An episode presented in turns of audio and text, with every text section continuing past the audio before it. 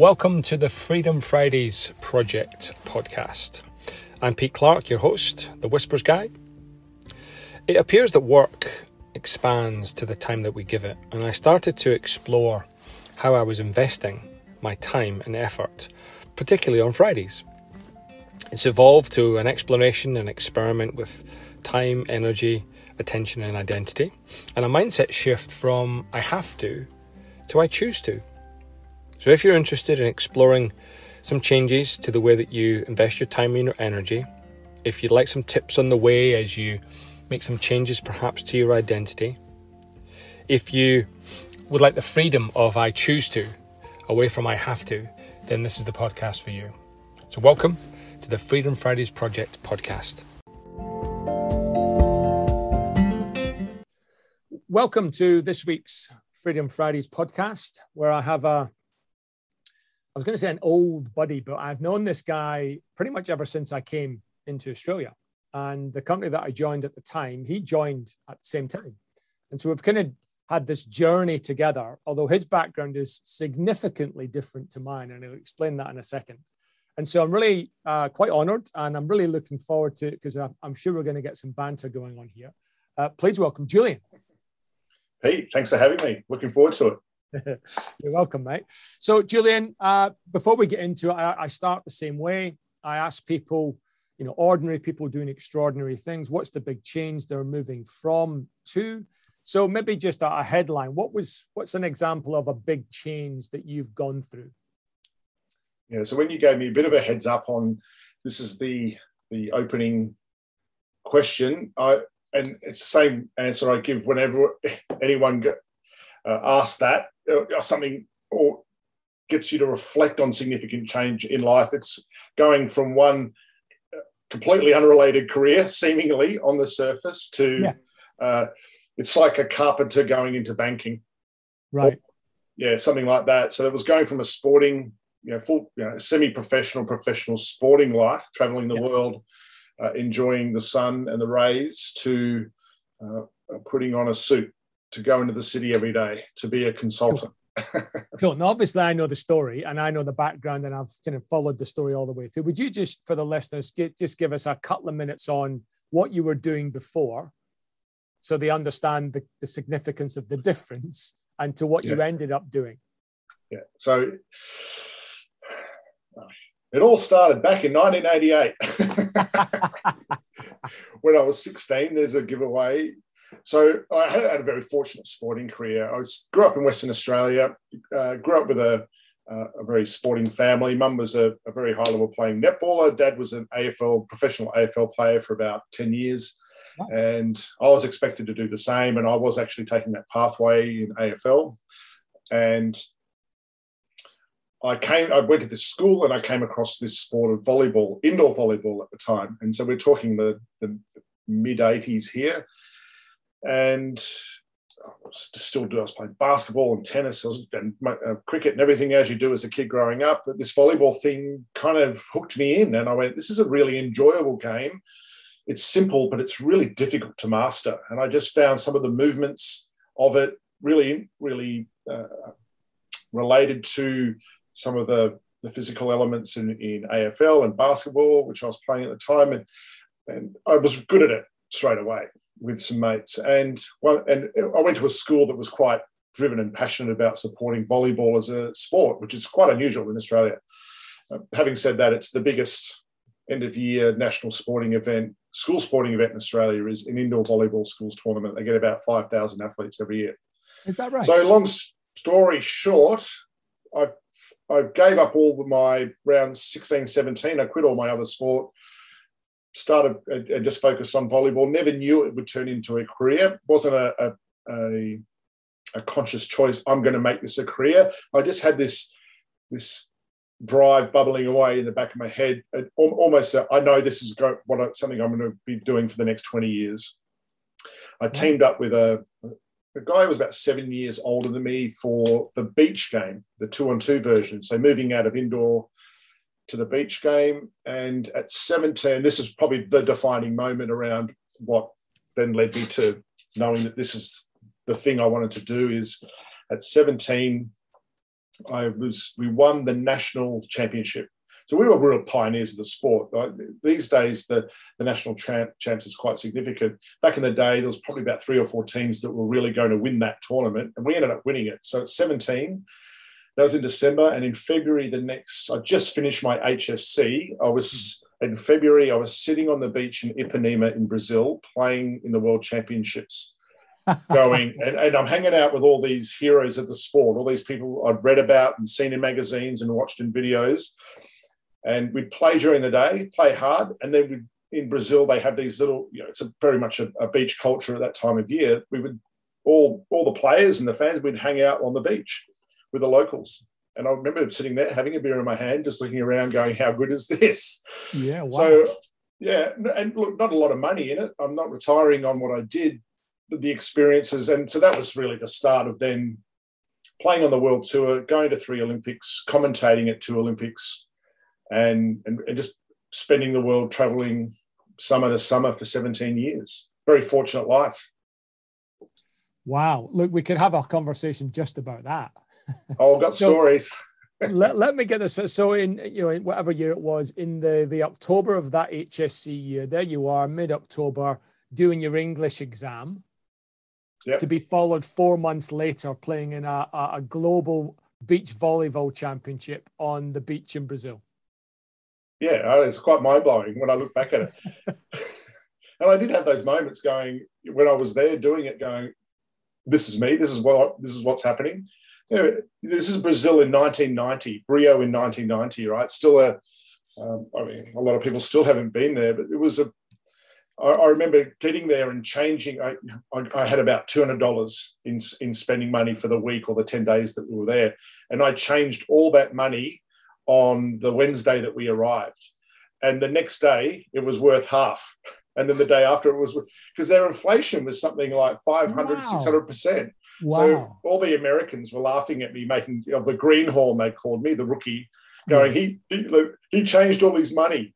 You know, yeah. like you, you'd change 50 bucks one day and then you change because the, the, inflation was so high so it was it was really interesting times back in the day well so uh, there's so many strands we can pick up on um, I, i'm going to pick up on a couple just to pick up on that and what i'm what i'm interested in understanding if you if you can reflect that change of going from a, a high school kid doing his HSC who was kind of into beach volleyball kind of doing okay to four months later playing in the World Championships on a beach in Brazil, which for most of us is like you know iconic. What yeah. um what identity shift did you have to go through, even in those four months? Yeah, so, I, to a certain extent, I, it was something that I'd anticipated mentally. Okay. Yeah, I, I was already thinking, okay, this is on the radar. It's going to happen. I want it that much. It's going to happen. There was almost no doubt. And my teammate at the time, we were of the same mindset. Uh, the the interesting thing with the whole the school thing, and this is I'm I'm dealing with this now with my own teenage boys, is I didn't play any volleyball in my year 12. I quit all my state teams, I quit all my representative stuff to focus on my studies. Because wow. I was, yeah, I had a mum who hit the glass ceiling. She didn't get to uni because of that's what happened back in the day. You left yeah. school when you were 15, but a very intelligent mum, and she just went, You're going to uni. So I put a lot of my effort and time focused resources into getting a mark that would yeah. you know get me into university to get a piece of paper because she goes you're going to need it one day yeah. You know, this sporting thing is not going to last forever and i was up for it and i wanted to do it yeah. so from, from a mindset point yeah that that identity shift i always knew that as an from, from an athlete being at the pointy end of a sport in terms of being in the elite that was I always, from about the age of seven, I had that identity because I was always better at all my mates at everything. And I sound like a uh-huh. wanker saying that, but? I was always really, yeah, picking up a sport like that. And I was always really good at it. Yeah.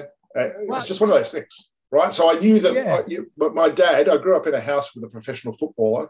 Yeah. So he would take me across the park and he would get me to kick with my non dominant foot, left foot kicking right? In AFL, it's very rare these days. They don't do it anymore. And he just he'd get me to he'd show me how to do it, and then I'd do it like that. You know, it'd just happen. And wow. so I would create drills, and I, do it. And so when I'd play footy, uh, I was always one of the best on the in right. on the ground and in the team.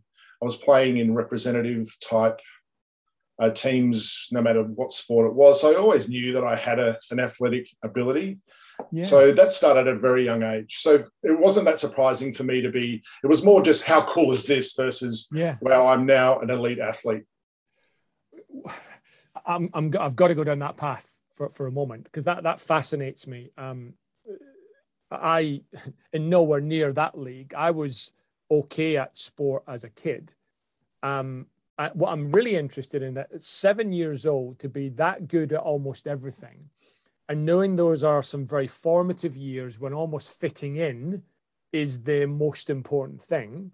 Yeah, How did you yeah. navigate that when you were obviously not fitting in because you were so good at everything? How did you fit in?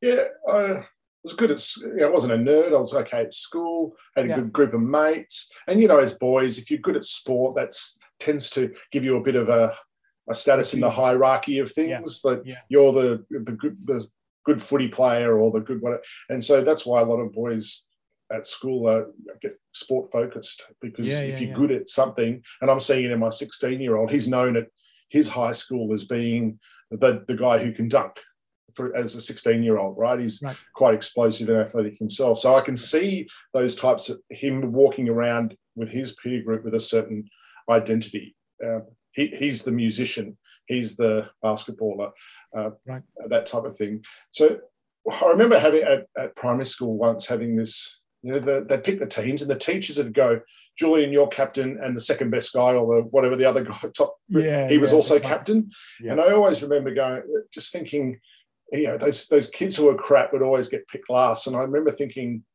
that that's just that's not right. And I remember picking all the good kids and my mates and stuff, and then you'd go and Dave or whoever the crappy kid was. And I always remember going, how crap must that feel for him to be yeah. picked last? So I remember once just picking a whole bunch of crap kids to play on my team and the other team got stacked because everyone was like how come you how come you didn't pick him and he's picking all the guys who normally get picked last so for me, I've always had also had a bit of you know empathy as a kid around right. not if you're given the responsibility as a leader or a captain to go make sure that you're spreading the love a little bit that it's not yeah. just about you and I can do everything. No, you know, mm. I, I rarely say to anyone that I was good at most sports I picked up because right. that just you know, it's just not my style. But yeah, because we're talking yeah. about this, that's the yeah. And I, and I know that of you. You know you know you and i have lots of great banter together because we're kind of mates but i know you don't shout about that outside that. Um uh, i'm going to pick up on something else here. So i read oh, we're recording this in the olympic fortnight right which is kind of nice and oh yeah. there's some so many things we could chat about. I, I, I might get you on later just to talk about that. But i read about um and i think it's happening today lauren price who is a, a, a boxer. When she was seven I think eight, but I'm kind of making it up a little bit, at primary school, wrote down on a piece of paper, I want to be a Taekwondo world championship. I want to represent Wales at football and I want to go to the Olympics. She's now done all three. And she's actually, I think this afternoon, she's fighting for, uh, I think the bronze medal match or something like that. So it's interesting. There's probably dozens and dozens and hundreds of kids that didn't think like that and have done things and dozens that did think like that and never made it. Did you have any inkling at seven? I want to go to the Olympics. I want to be a world champion. I want to be a sports superstar. uh, well, sports superstar. Um, in in my house, I am. Um, well, the, so at that age, no, because growing up in country WA, the awareness around the Olympics and other sports outside of AFL and cricket was zero, right? Yeah. Uh, it was quite a close. This is we're talking seventies and early eighties. Is that your eyes weren't open to? Oh, there's other there's other sports that might the you know, global type sports. Yeah. Uh, so I, I don't know. I never had a, a, a deliberate. I mean that that kind of deliberate. I come across those types of athletes too. That I go, really, you were that focused and you had that that yeah. that mindset to write it down and make the decision that I am going to be. I never had that. Okay. I, ever? It was just something in the back of my head. It was just okay. like, did it, did it ever? I know I'm really good at sport. Come, did it ever come to the front of your head? At what point did you go, oh, I'd love to get to the Olympics? Uh, it was when I remember getting up at about 2 or 3 a.m. in Perth to watch the announcement of Juan Antonio Samaranch announced Sydney as the holder okay. of the. Uh, this is in 1993. Early, early 90s, wasn't it? Yeah, 1993. And about July 1993. And I remember him announcing it. And I went, oh, okay, well, I'll be at those Olympics. And I went back to bed. Wow. That, that, that, was a that you know that was a, a, moment when I I could see the pathway of our of beach volleyball heading in that direction because there was wow. I, I'd already participated in the test event in Spain in 92 that was the world champs that was a, a bit of a, a lead into then 96 and I just remember having a okay yeah we'll, we'll be in the Olympics in 2000 but the first one will be 96 so I'll, I'll be good for that one and I should still be around for Sydney. It was just a matter of fact thought that I had wow. but I went back to bed. Wow wow. So um, I didn't I didn't have to really sit down and inspire myself and go you can do this. It's just like yeah I'll be there almost with a, a nonchalant certainty that's just going to happen. There was no, I need to big myself up about it. I've just, well, that's just inevitable. Yeah. Yeah. I'm really good at this. I'm the best in Australia. If I stay, you know, I'm competing on the world tour. I know where I stand in the pecking order and where things are at. Yeah, I should be good to go by then. Yeah. Wow. Um, I might just ask one more question about the Olympics because uh, I'd love to talk all day about this and then maybe we'll jump into the the change that you had to make, which yeah, is also interesting. Yep. Um, you'll have seen the headlines about you know Simone Biles uh, not not competing because of our mental or physical well-being. You could argue, and, and I was a little bit neutral as to what I thought about it because I didn't feel I've never been one the top one percent in anything. So I've never competed at that level to even know what that feels like and she's like 0.00001% of her of her class. So you, mm-hmm. you're far closer to what that was like than I'll ever be. So from your perspective, at, you know, at an Olympic Games, you're competing in your sport and you don't quite feel right mentally or physically. How do you reconcile that decision? well, this is a really big one. And you, you, you ne- as an this is my experience, but also then observing others, and I'm seeing it on play out every day during the Olympics. I mean, how good is the Olympics?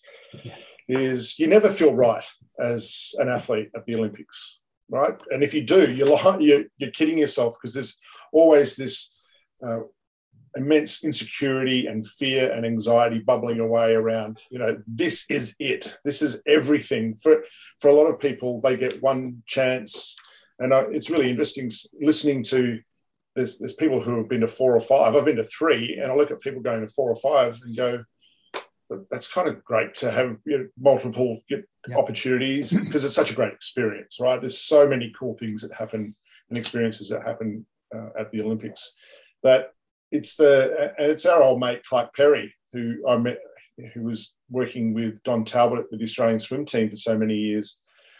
It's not those athletes that excel themselves at the Olympics that do well, it's the ones that regress the least. And I remember that going yes. because my, my first two Olympics, I regressed in terms of my performance and what I could do. I got tired, I got tense, yep. and it showed up on court until I found a, a mindset coach, a performance coach, mm. who was a, a former opera singer and opera singer coach. And she was just going into some NLP coaching and she used me as a bit of a guinea pig. And we mm. peeled back some layers and uh, it changed my life in a lot of ways. But from a then in Athens, my last Olympics, stepping onto the court with a with a just this calmness, serene calmness against the uh, the reigning gold medalists that were playing in Game One in mm. Athens, and we completely towed them up because we, my teammate and I, I we were just playing loose. You know, they turned the zone. We, we weren't flustered. We were highly aroused, but it was just the right amount. There was a very little anxiety about what we were doing. And so, the key point is, I wish I'd had that when I was 20. And, I, and, a lot of athletes and a lot of sports are still very immature around the way they support their athletes from a not just a, a mindset and performance, then mental health point of view. Yeah. Because you see it, there's a lot of, of grief that goes with losing it, when things are that are really important and there's so much on the line, and you see a lot of the agony of defeat. And there's also the other side of it too, where you see, and they've been showing uh, Cathy Freeman highlights during these Olympics, and you yeah. just watch her cross the line at the Olympics, and the expression on her face yeah. and her whole physicality is anything but elation. Yep. It is complete and utter. Thank God this thing is finished. Yeah, relief. I can just oh, and it's all this. You can just see her just yeah, yeah, yeah. Look on her face and pure, yeah. just oh, like this is this was that was really hard. And then after a couple of minutes, she gets up and she runs around with the flag and stuff. Yeah. And so the other side of it is, yeah, after you've you've reached that pinnacle and you've won, insert whatever performance you're after, what next? And that whole you know, depression or deflation that can yeah. happen after, well, I've got this thing, so what? Yeah. I, I, thought the best for me, the thing that I can relate to the most with what Simone Biles has come out and said on, you know, many, many things she said about it. I, I think for me, the thing that I relate to the most is, and interestingly for her, only because of the outpouring of support and love that she got having made the decision, was that she then recognized she was more than just her accomplishments that's the other thing, right? Is the how much of your identity is wrapped up as yeah, yeah and this is I call it the the tattoo effect. Is I remember in Sydney in 2000. So when when you host an Olympics, you get direct entry into every sport, right? So Australia is not really a handball superpower, for example. Yeah. So, but we had a handball team there, and there's other sports that we don't particularly specialize in or or do. We're not. Um, we're not like world leaders. it's sports that we don't really play, uh, wrestling or whatever it might be. And and yet you, as an athlete, and so I know this is the case. They went looking for handballers, so they started pitching different athletes from different sports to create a handball team. Yeah. And I remember we were all finished and and everyone wanted to go to this tattoo parlor in Surry Hills to get some kind of memento tattoo yeah. from the Olympics. Yeah. And there were seven of us, uh, including me, and I didn't get one because it, I just went, well, I'm not here to, I, I, was here to, you know, get on the podium, get a medal, have something. You know, I'm, I'm not here just so that someone can see my Olympic tattoo on my shoulder or my calf and go, hey, were you in the Olympics? You know, that, so for me, it's you know, people who, and some teams have a culture of uh, once you're in the team, you get the tattoo. Yeah. I do see a lot of people walking around with Olympic tattoos so people go, "Oh, you're an Olympian," as opposed you know, there's that whole, "Oh, yes, uh, by the oh yeah, how could you tell? Oh, oh, my tattoo or that little thing, yes, you know that."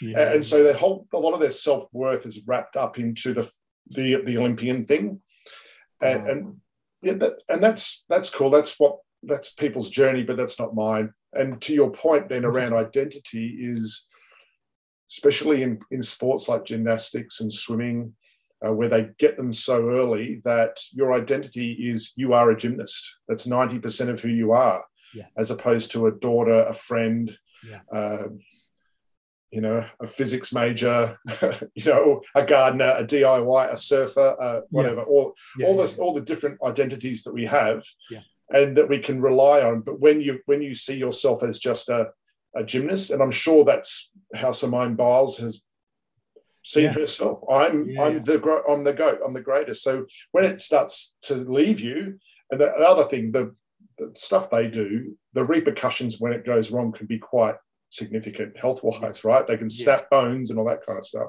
Yeah, yeah, So when, when when you're so, I, I don't know her, but I imagine that she's quite wrapped up in Simone Biles, the goat. That when it starts to go wrong, that that can be pretty hard to deal with for people. Yeah. And I always think every day about some of the points that I played in games and at the Olympics that if they'd gone differently, would I have been? Yeah. So some of this stuff is like a grieving process. It never leaves you. Yeah, it is. And and yeah, I just go, well, it makes you stronger, gives you good stories to tell. Yeah, I'm, I'm going to get to the original point of our conversation in a second because um, yeah. I want to talk about I want to talk about identity, but I want to I'm going to play a little thought experiment with you. Um, so you've obviously played at the highest level in your domain and you would recognize and you talk about and you know you and i believe in the importance of mindset if you were giving someone advice about mindset what would your top three tips be be open to yep. the idea of uh, that you need you, you need that, that getting mindset support would be really helpful thing to do. Yeah. Right? That, that's the first one is being open to it. Yeah. and uh, and not relying on yourself. I always relied on myself. I was always been quite independent yeah. organized my own travel training. I was very self-driven. I'd, i always do solo training sessions yeah. um, that type of thing. So i was always quite i you know i'm mentally strong. I'm i'm the number one in Australia. I don't need help until I found someone who opened my eyes to, oh, you know, there's stuff going on, mate, that you, you need to sort out.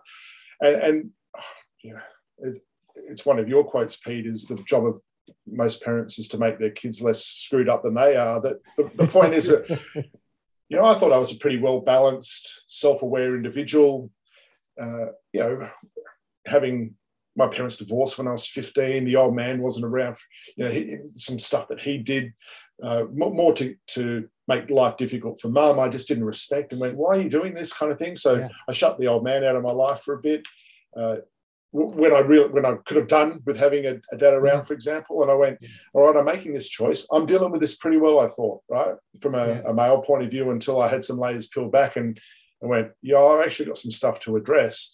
Yeah. So that's quite heavy stuff. And I reckon most people have stuff that they don't address, you know, yeah. from, from their past. That if if you look back and apologize to yourself and to other people, and you know, worked out what your core I can feel that reason for being around is, which is love. And uh, ultimately, that, ultimately that's yeah. what I learned. Yeah. Was uh, it tends to free you up a lot. I'm, I'm sort of tangenting here, so be open to it. Don't you know, get some help from people, and then and then don't expect that just one one intervention or one interaction is going to solve everything for you. That it's Mate, ongoing, it's non-stop. Thank you. Well, so thank you so much for sharing that. Um, that that's brilliant. And actually, one of the reasons I asked you was because I think it was you that shared this with me. You went to an Olympic uh, conference and you heard Michael Johnson speak. And do you remember showing me his slides? So here's oh, Michael. Oh, Johnson. Yes. Here's Michael Johnson, the world champion. You know, goat at 200 and 400. Everyone loves him, and he's got these PowerPoint slides with advice about mindset. And from what I remember, it was set goals, work hard, ask for help. Yeah, right. what, what struck me then, and it strikes me now, as part of the reason I'm doing this, is these insights are right in front of us. Yeah. They're, they're from the guy next door. They're from the girl in Woolies. They're from the taxi driver. They're from the person in the park. There's ordinary people doing exactly the same things as the Michael Johnsons and the LeBrons and the Beyoncés and the Michelles. It's the same stuff. Yeah. And, and whilst we might be inspired by Beyonce, the girl next door is going through the same stuff. It's the same thing. Mindset's important. Ask for help what's your purpose? Uh, and that's yeah. kind of why I'm, I'm, yeah. I'm, I'm, doing this because I think the, the answers lie a lot closer to us than these celebrities. Yeah. They're sitting it's within us. Yeah, it's internal. It's an internal thing. And, and look, I know I'm sitting here having been uh, with the Olympian tag and, and all that, and that, and that's nice. And I'm really, I feel very fulfilled that I've experienced that. And I was talking mindset with a client the other day, and and someone had Googled me before the session, and and they, we were talking about you know as a we were talking about the Olympics and stuff, and I never say oh yeah by the way this is my background, but one of them piped up and went her name was Teresa and she went Julien when are you going to tell us about your background? And I went what do you mean Teresa and she goes oh well I googled you before the session, yeah. and I went oh okay. And it, so I and I'd been working with this other person on, on the on these sessions who was my tech host for about six months. We've been doing some stuff together, and and and someone, what are you talking about, Teresa? What's his deal? And so I told them, and, and the person I'd been working with, Greg, he went, I've been working with you for six months and I had no idea that yeah. this is some of your background. So, yeah. yeah. And if you're going to talk about mindset and high level sport, they're very much connected. So, once the, the cat was out of the bag, I did share it with people. And I went, look, I don't want the reason, part of the reason why I don't, I, I don't want to talk about myself or my, my background from a sporting point of view is I would be eye rolling too, going, oh, here's a freaking Olympian telling me about mindset and resilience and all this kind of stuff. And I'd just be going, yeah, okay, you're an Olympian. Oh, I can't relate to that. I'm out, I'm out here on the shop floor making, you know, insert widget, dealing with my team and yep. grumpy, grumpy old process operators, that kind of thing. Yeah. So, yeah, for me, there's a bit of a disconnect around that. So I tend to stay away from it yet if there's stories that are relevant to what we're talking about at the time, I'll go, oh yeah, here's a story, because people love that stuff too, right? It's just a little bit of it's entertaining. Yeah. So you know, I look at this with my boys, go, yeah, they're pretty talented athletes, and I don't want them to just grow up to be happy. I want them to grow up to really fulfill their potential. Yeah, as a parent, I don't want them, if they're happy, but they're not fulfilling their potential, I want them to stretch themselves a bit more too. So, once again, it's reflecting internally and having that that that journey as a human to fulfill whatever it is you want to do that you're just not settling for second yeah, best yeah. Um, loath as i am i'm going to catapult to your post olympian career and so you went from beach to office you went from yeah, bare feet yeah. to shoes you went from board shorts to suit and tie what what did you have to go through to shift that identity? Uh, really challenging, scary, exciting, um, you know, opportunity about uh, plentiful. You know, it, it was a bit of everything. So I remember going, okay, I know I need to make this transition. And my last 18 months to two years of playing, I knew retirement was coming. And about every two minutes of those last 18 to two years was okay, so what are you doing with the rest of your life? Okay, all right. Park that. What are you doing with the rest of your life? What are you doing? So I got to a point where, yeah, it was, it was nagging me, it was bugging me. I knew I, I had to make the transition. And, and, this is the, what, the one of the things I've stolen off you, Pete. It's not the change. We all rationalize that. And I know that I need to stop playing because as athletes, you all retire at some stage, unless you're Michael, uh, uh, Hoy, um, the equestrian guy, he's still cracking yeah, Andrew on. Andrew Hoy, 62. Andrew Hoy, yeah. Um, at some stage, you've got to you got to make a change. And I went right. I've got an opportunity to look at this two ways: scary, intimidating, unknown, or exciting, um, you know, unknown, you know, growth. I'm going to do something completely different. How cool is that going to be? And I, I, remember reminding myself, it's this one over here, it's this one over here.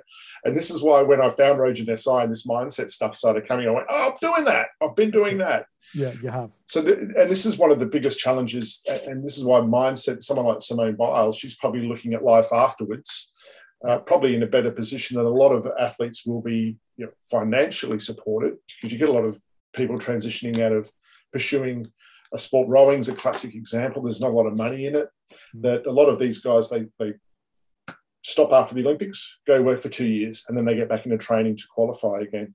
Is that the hardest thing I ever did was work, uh, like corporate life. Yeah. So much harder than training, weightlifting, running around on the sand, jumping. You know, I used to go to the beach.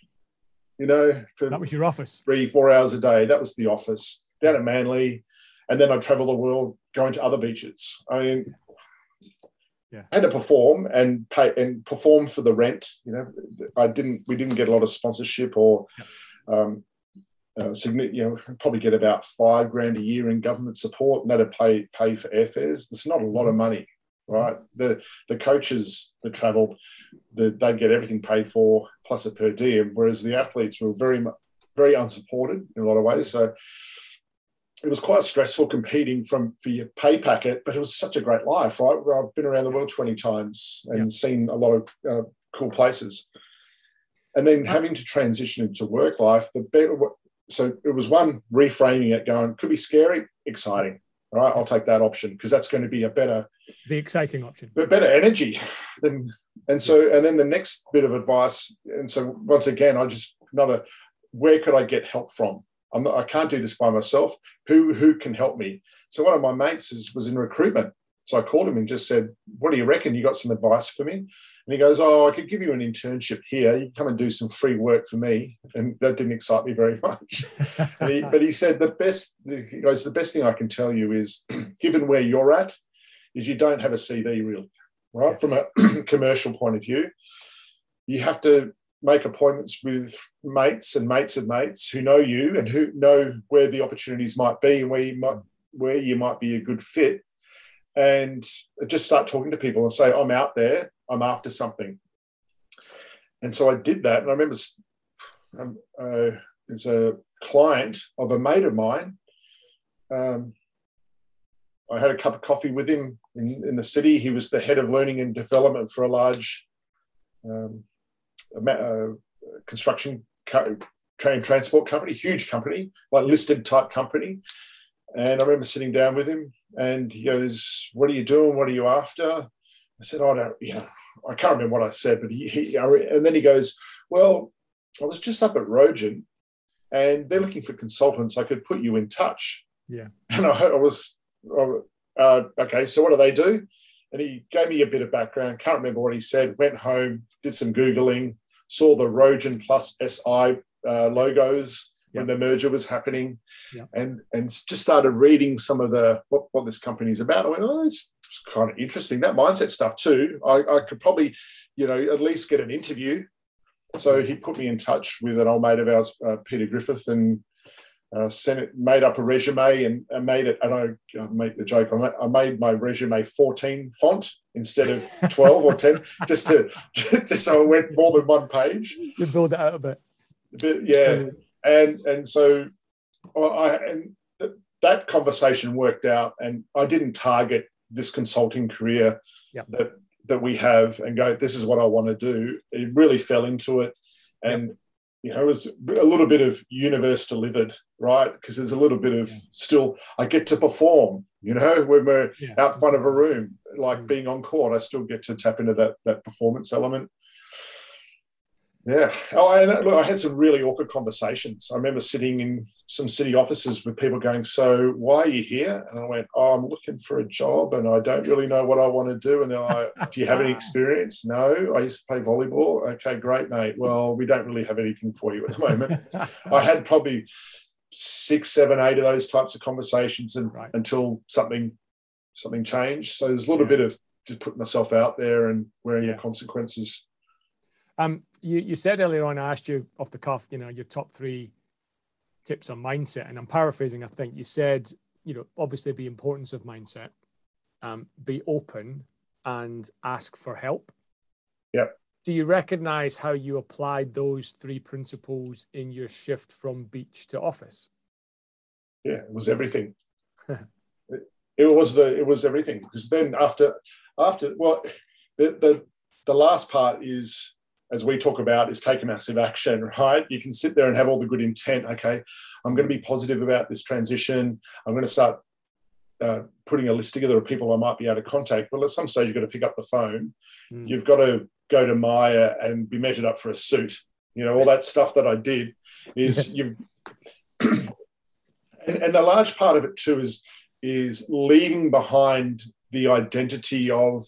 You know, I was at the top of the sport and I could have kept going to another Olympics. And, and I look back and go, oh, I probably could have gone one more with that that guy I played, Mark Williams, in Athens, because mm-hmm. we, we were really just hitting our straps and we could have got. But I was starting, I had a young family, just our, our, our first son was coming along. And I went, oh, do I really want to be dragging a bag around the planet again? I've kind of done it since I was 17. Time, time, power to move on and get real here. So yeah. there's a large part of leaving behind identity of of being at the top and then coming in at the bottom of a corporate ladder going yeah.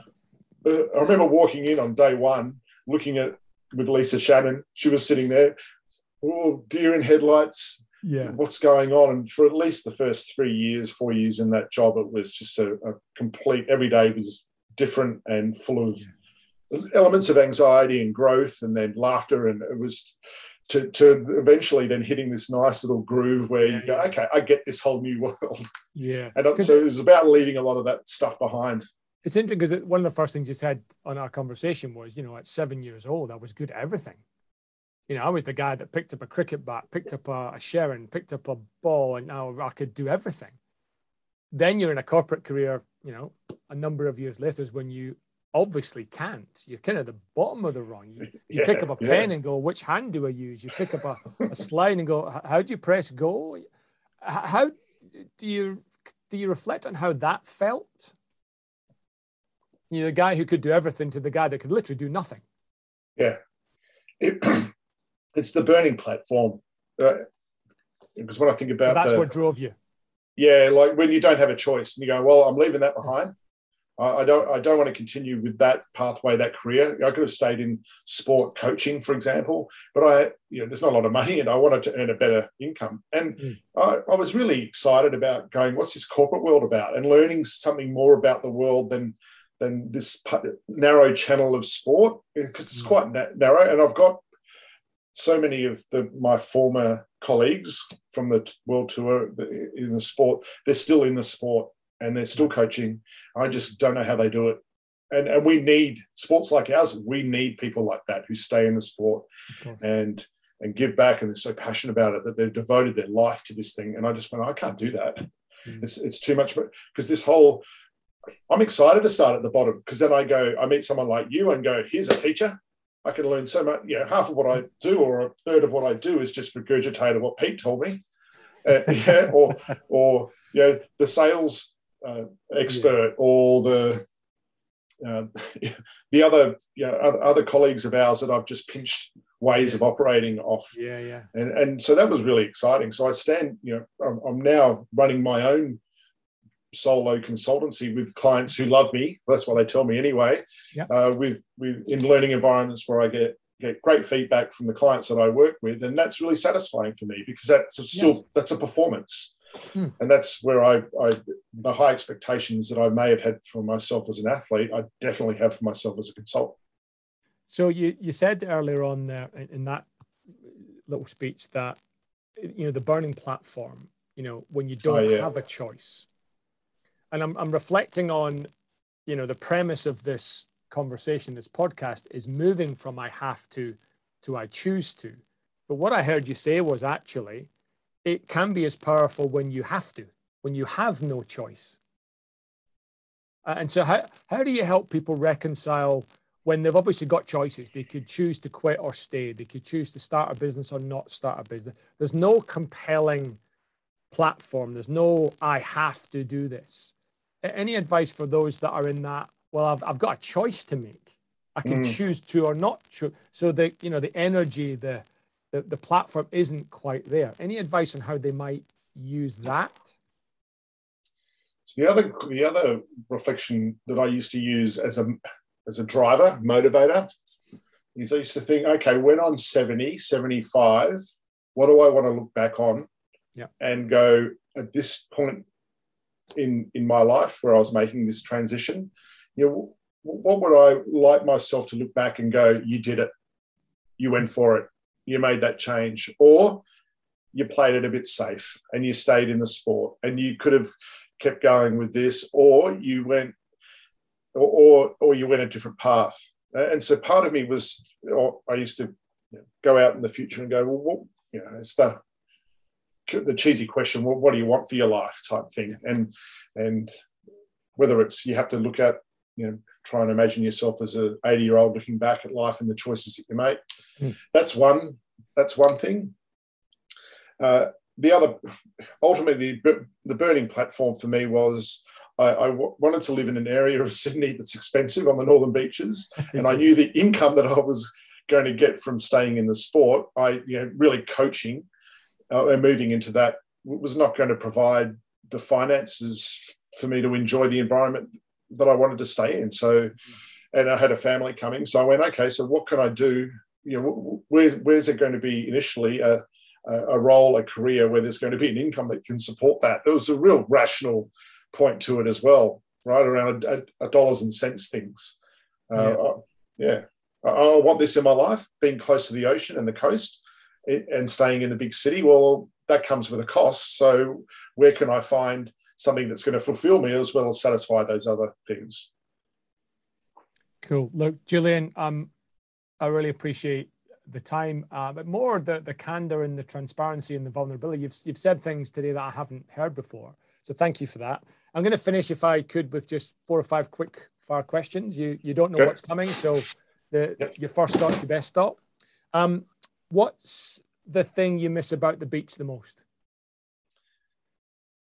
The after training dips in the ocean. Cool. And what's the thing that you gained the most from moving into the life you're now in? The the confidence to hold my own in almost any corporate setting, which I would never thought would be something that I yeah. could say. cool. Uh, sunrise or sunset? Sunrise. AFL or NRL? AFL. favorite Aussie, favorite Aussie word? Um, I, I like tickety boo. um, uh, or there's a lot of surf lingo I could go to because I've yeah, got okay. yeah, so, yeah. Um, and what's a book that's changed your life? Ooh. So I've got a couple up here. I'm looking at. Oh, what's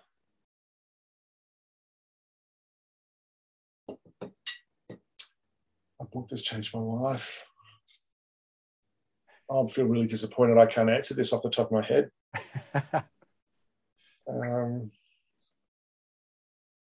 I'm going to have to pass on that, Pete. I can't think of anything. Okay, cool. Well, Julien, thank you. This has been, for me, it's been tickety boo. you know what it means. Yeah. Julien, thank you for awesome. the conversation. And absolutely we'll pleasure. Thanks, Pete.